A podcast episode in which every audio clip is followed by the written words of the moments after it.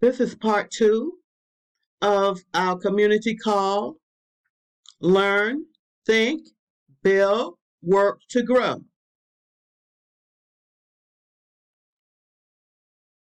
We've spent so much time on the background of your being important, of our climate.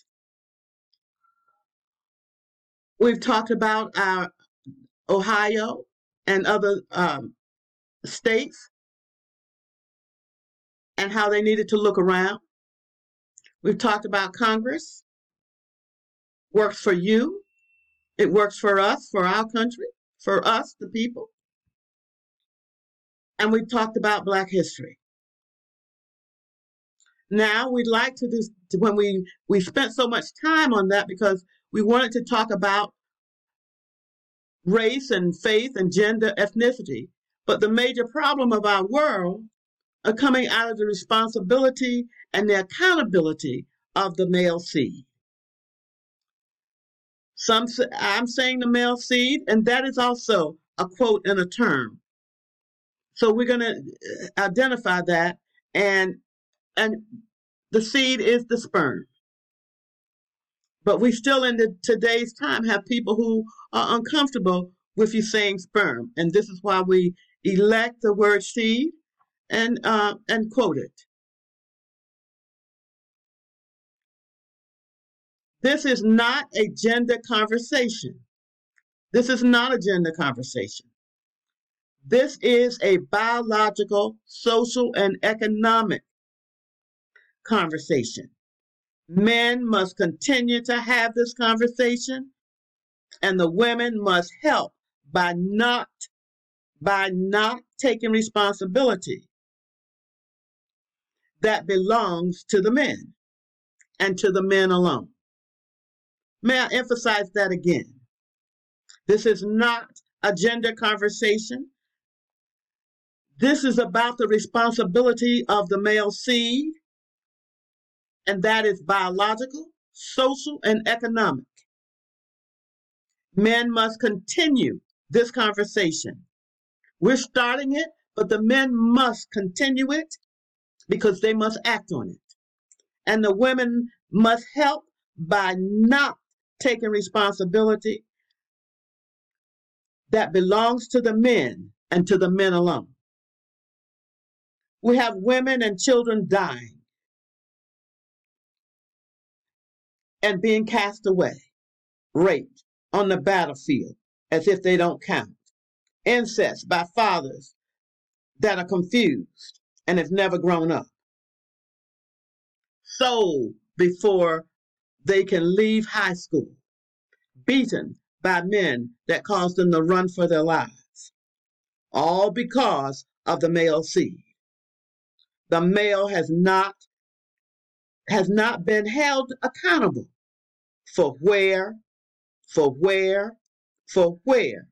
he plants his seed.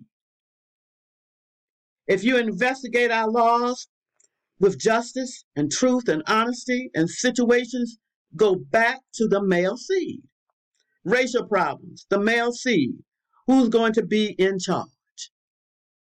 Who's going to be in charge? Each man is to run his own house. Terminations and all the word abortions. I use the word termination. You use the word abortion. The male seed. Without any accountability. 70 to 80% of the time.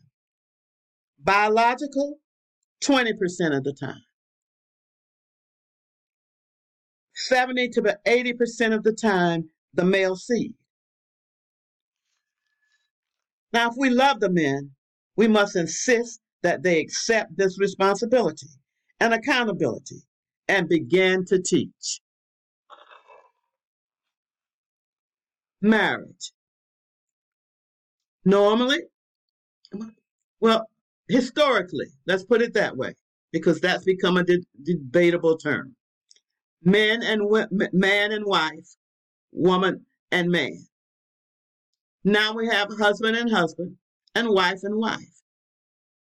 They cannot work if the male seed, the sperm, can go wherever it wants. And the women, as always, bear the responsibility by unwanted pregnancies, pro-life marches that force women to have children at 10 years old. Make a woman carry a child that's already not alive, that's dead in their wombs. So much pain for a woman. And I want that woman to know you are admired by all women, and your stand has helped us to all to learn from you. Trafficking all over the world, little girls and little boys, never given a chance. While the male seed has a good time and throws these people away. And cover it up with laws from the Supreme Court and around the country that no one holds them accountable for the choices they made. Men instituted laws with women that do not hold the male seed accountable. The male seed, who's the only one that can plant the seed, is accountable. Men must begin to speak. No laws in this country are legal without the male responsibility, because nothing that is done is the truth. How can you hold somebody else responsible for something someone else has done and call that legal? Lastly, we must teach all our children about sex reproduction. The children need to know that this is not where you have, like on TV, where you have all these pictures and certain kinds of interaction. That if you have sex, you're giving permission to have a child. Sex is a reproduction act, culminated with people historically who love and marry. But these times have changed. They need to know these things in early grades. Parents need to teach. But then I'm finding out parents don't even think about it. It's a reproductive act. It doesn't determine love. This leads men and women into our request for 2023. The Child Tax Credit, 30% off the gross salary of the income for parents. 30% would cover child care. 30% off the gross salary. That's the Child Tax Credit. I know it's $2,000, but we had hoped that that Congress would change it, or that the Department of Treasury would change it. 30% off the gross income. That means a family that makes $80,000 would be taxed on $50,000 with their other deductions.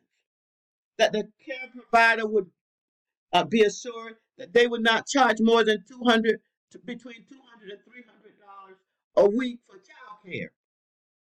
And then they could deduct 30% off their gross at the end of the year with their other taxes. They make money. And businesses who want to have childcare in their establishment would give vouchers to pay for childcare would get a 30% deduction off their gross. After all, they're doing this anyway. And these are our ways, too, of helping businesses to have the appropriate deductions that they need. CHIPS Act, yay, we are so excited about that the executive branch was able, through the Congress negotiating it bipartisan and the CHIPS Act, to build in child care credit for those employers who want to either build child care centers or give vouchers. So those people who are building a new CHIPS program will have that built in. That's a great job. And we thank those that all of the leaders, Congress and the executive branch, for the work that they've done.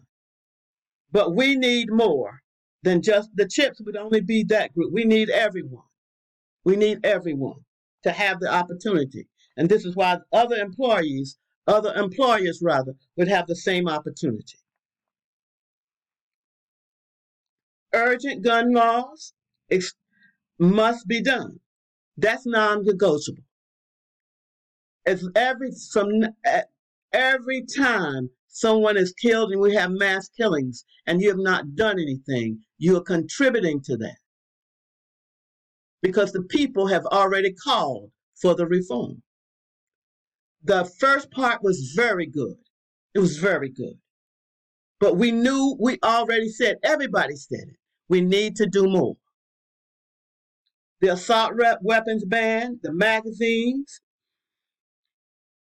good permits, everybody having a permit so we know the people that shouldn't have them. The ghost guns, all of those things that we get so serious about this.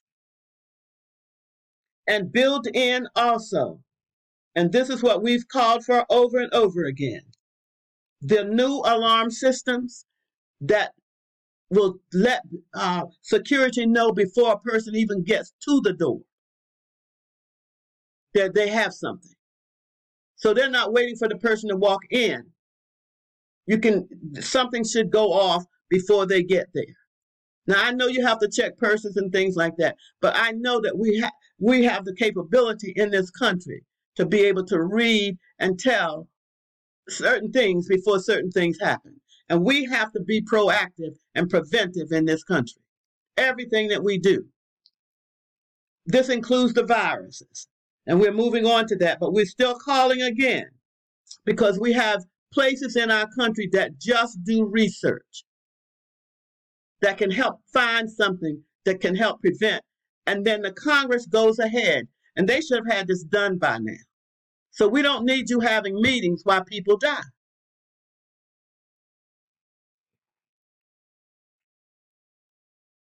But also the virus. And I think we still need those large thermometers because the country, the scientists, the doctors are very aware that we could have another large virus situation immediately. They're preparing for it. So in our preparations, we think those large thermometers in the restaurants and churches and every place would be a good idea. But we still need people to build them. So you can walk past them, it tells you the temperature, and if something's really bad, someone knows it.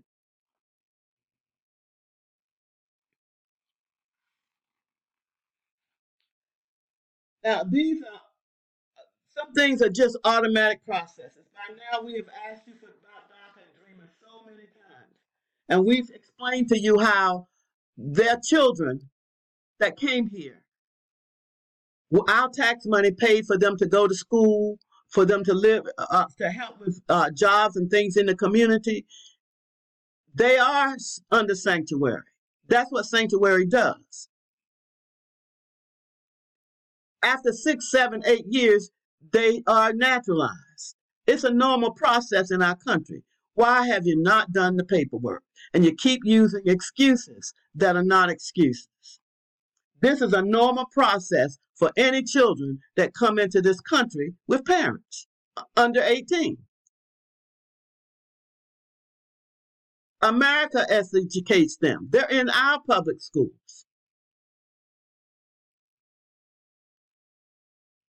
They stay 7, 8 years, that we are the ones that are helping to grow them up. We look forward to just the notice that this law has been put into process because it's already a law for others. You just don't do it for them. And that doesn't make sense. They become our children. I teach